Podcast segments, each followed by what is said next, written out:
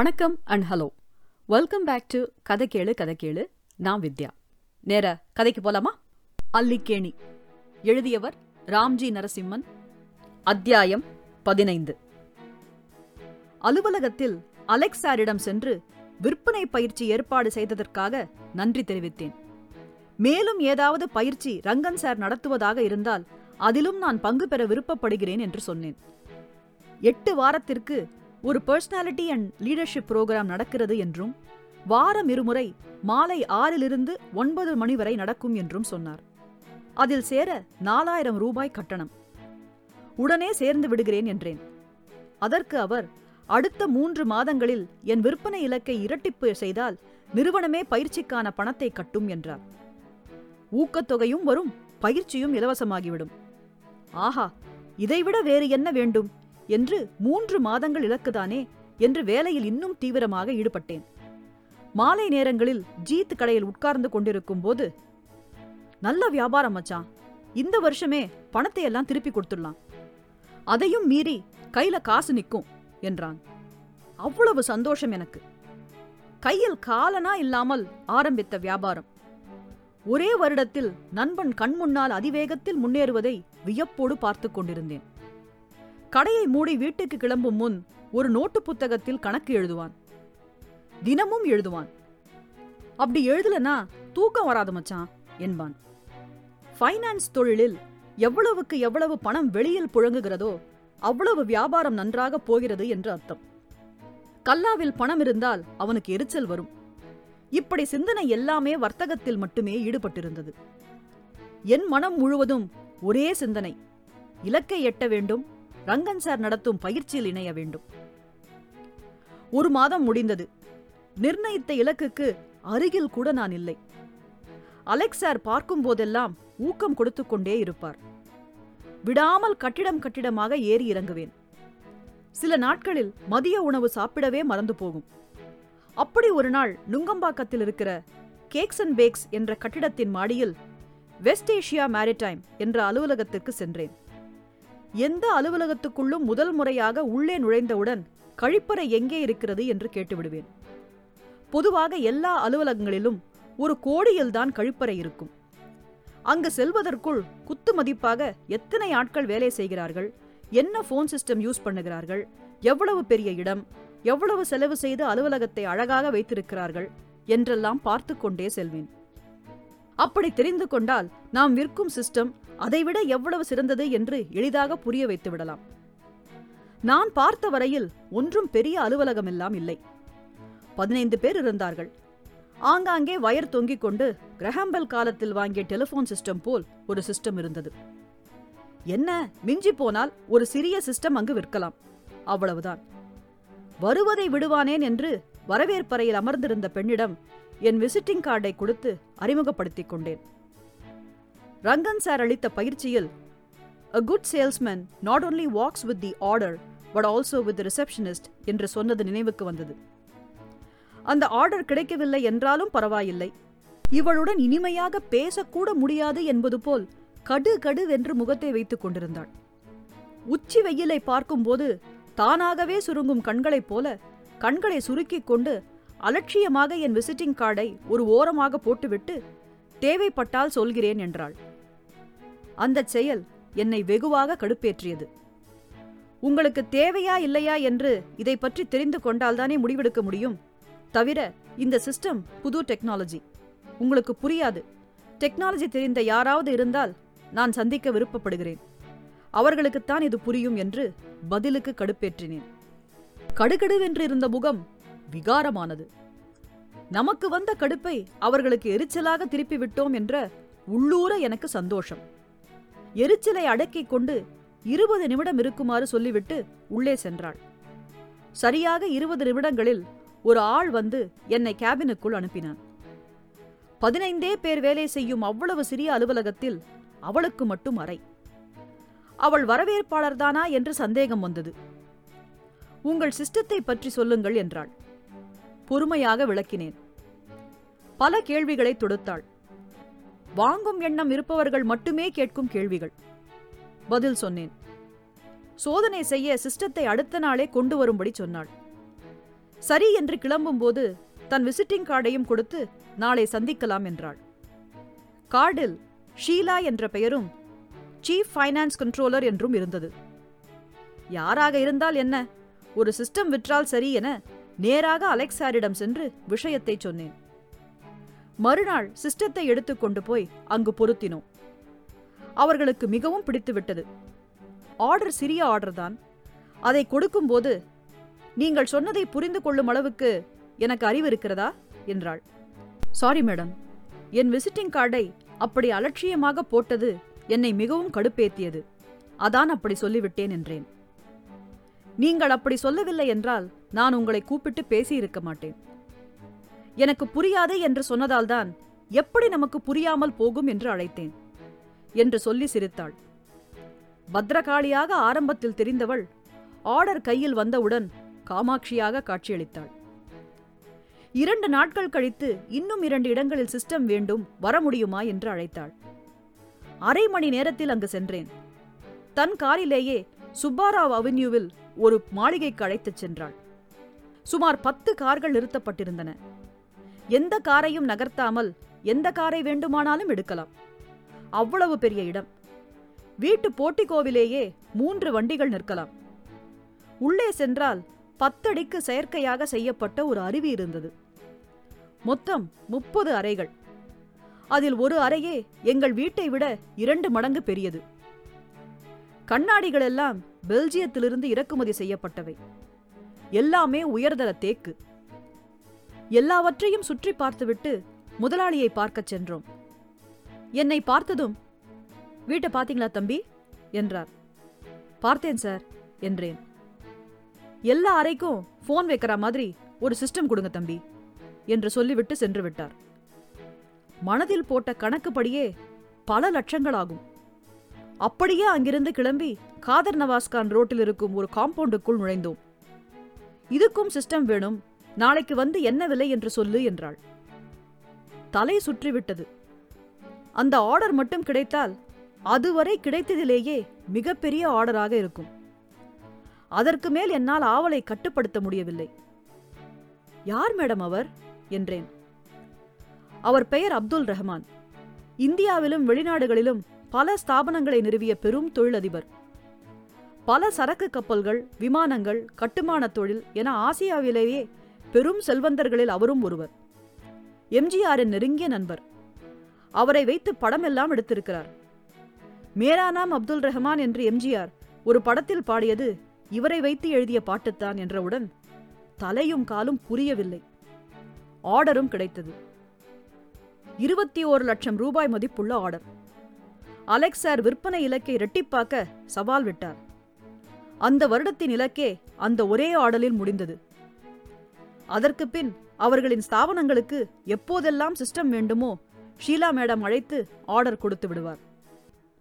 உங்களுக்கு புரியாது என்ற அந்த ஒரு வார்த்தையை அன்று சொல்லாமல் போயிருந்தால் எவ்வளவு பெரிய வாய்ப்பு பறிபோயிருக்கும்.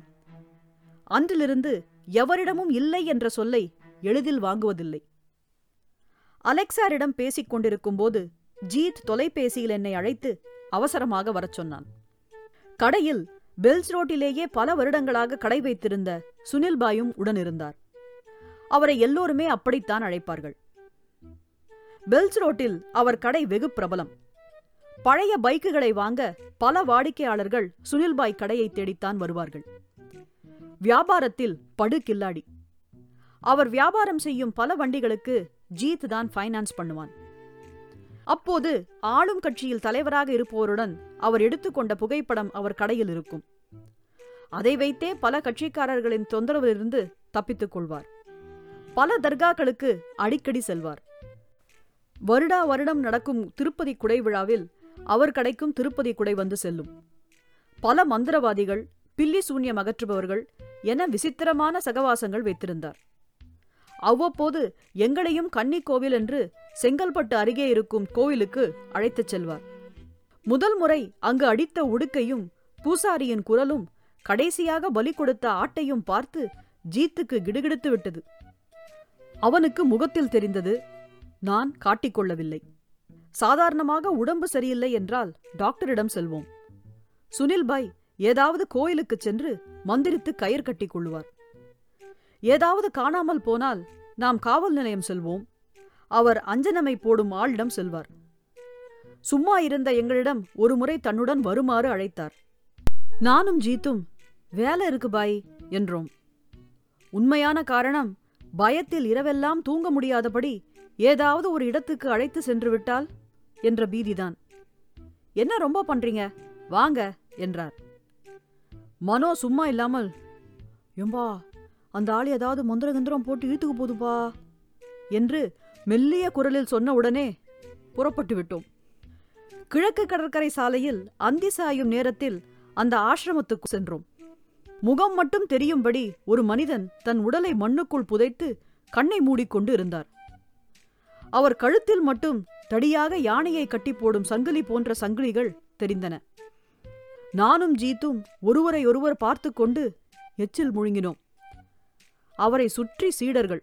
பலர் நிற்க யாருமே சுனிலை தடுக்கவில்லை. நேராக அவர் அருகே சென்று தியானத்தில் இருந்தவரை பாவா என்று அழைத்தார். மெதுவாக மைப்பூசிய கண்களை திறந்து வாடா என்றார். தன் சீடர்களின் உதவியுடன் மண்ணிலிருந்து வெளியே இழுக்கப்பட்டார். கருப்பு ஆடை அணிந்து முப்பது கிலோவிற்கு குறையாத இரும்புச் சங்கிலிகள் உடலில் ஆடையுடன் ஆடையாக தொங்க பார்க்கவே அமானுஷ்யமாக இருந்தது. நம்ம நண்பர்கள் பாவா என்றார்.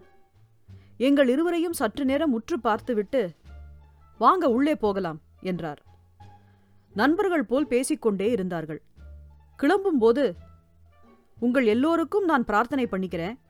எனக்கு இருக்கும் எல்லா சக்திகளும் சுனிலுக்கும் உண்டு என்றார். ஒரு வார்த்தை கூட பேசாமல் அவருக்கு வணக்கம் வைத்துவிட்டு வந்தோம். வரும் வழியில் எதுக்கு பா எங்களை கூட்டிட்டு வந்தீங்க?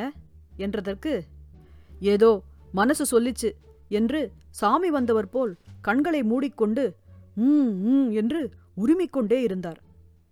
இதயம் வாய் வரை வந்த நிலையில் கடும் பயத்துடன் அவருடன் ஒரு வழியாக கடைக்கு வந்து சேர்ந்தோம். சட்டையை மீறிக்கொண்டு தெரியும் தாயத்துக்கள் இரண்டு கை மணிக்கட்டுகளிலும் பல நிறத்தில் கயிறுகள் நாளுக்கு ஒரு நிறத்தில் நெற்றியில் வைத்துக் கொள்ளும் பொட்டு என்று அவரை பார்த்தாலே கிளி பரவும். ஜீத்து கடையில் அவரை பார்த்தவுடன் ஓஹோ இந்த ஆளோட தனியா போக வேணாம்னு தான் நம்மள கூப்பிட்டுருக்கான் போல இருக்கு என்று நினைத்தேன்.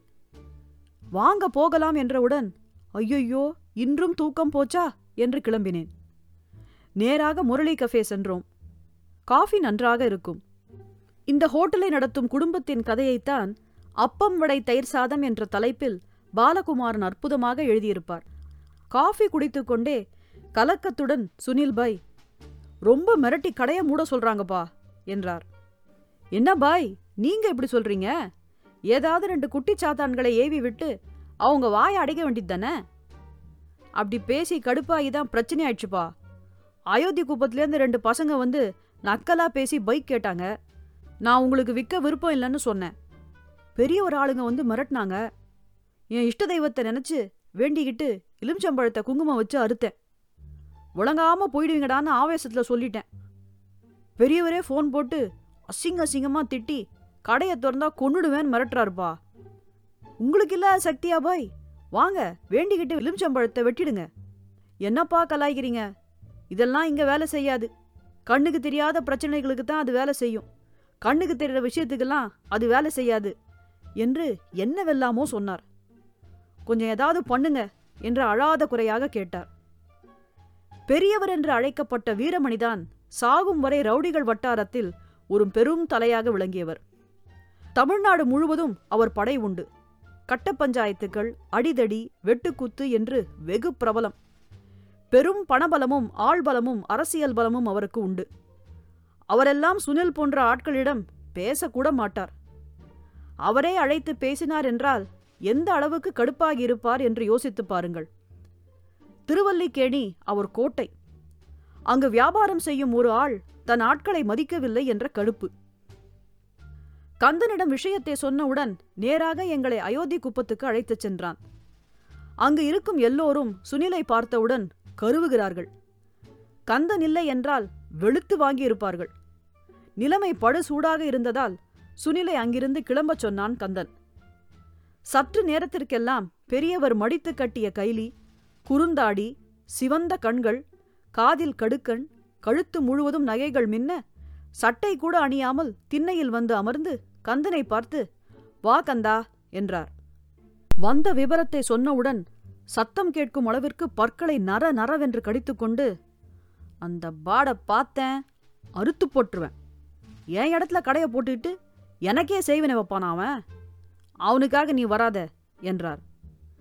கந்தன் விடாமல் அண்ணே நம்ம நண்பர்கள் என்று என்னையும் ஜீத்தையும் அறிமுகப்படுத்தி இவங்க சொல்றதையும் கொஞ்சம் கேளுங்கண்ண என்றான்.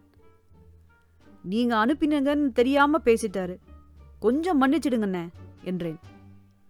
அவனை நாளை கூட்டிட்டு வாங்க என்றார். கந்தன் சுனிலிடம் ஒரு சால்வையையும் மலர் மாலைகளும் ரெமி மாட்டின் சரக்கும் வாங்கி கொண்டு வரச் சொன்னான். அயோத்தி குப்பத்துக்குள் நுழைந்தவுடன் குனிந்த தலை நிமிராமல் புதுப்பெண் போலவே எங்களுடன் வந்தார் பாய். பெரியவரை பார்த்தவுடன் அவருக்கு வாங்கி வந்த ஆளுயர மாலையையும் சால்வையையும் போட்டு சாஷ்டாங்கமாக அவர் காலில் விழுந்தார் சுனில். சுனிலை பார்த்து பெரிய மந்திரவாதியாமே நீ என்று அதிர்ந்து சிரித்தார் பெரியவர். அதெல்லாம் ஒன்றும் இல்லைண்ணா சும்மா ஒரு நம்பிக்கை தானா என்றார். கையில் என்னடா இவ்வளோ தாய்த்து கட்டிக்கிற உன்னை பார்த்தா நாங்கள் பயந்துடுவோமா? நானே பெரிய பேய்டா என்றார். சுனில்பாயின் தோற்றத்தை பார்த்ததும் அவர் பேசும் தமிழையும் கேட்டு பெரியவருக்கு தாங்க முடியாமல் சிரிப்பு வந்தது. டேய் இந்த காகிதத்தை போயாடா மிரட்டினீங்க என்று மீண்டும் சிரித்தார். கவலைப்படாம போ. அப்பப்போ ஊருக்குள்ள வந்து என்ன பாரு என்றார். வெளியில் வந்தவுடன் அந்த ரெமி மார்ட்டின் பாட்டிலை கந்தன் வாங்கிக் கொண்டு எங்களை பார்த்து கண்ணடித்தான்.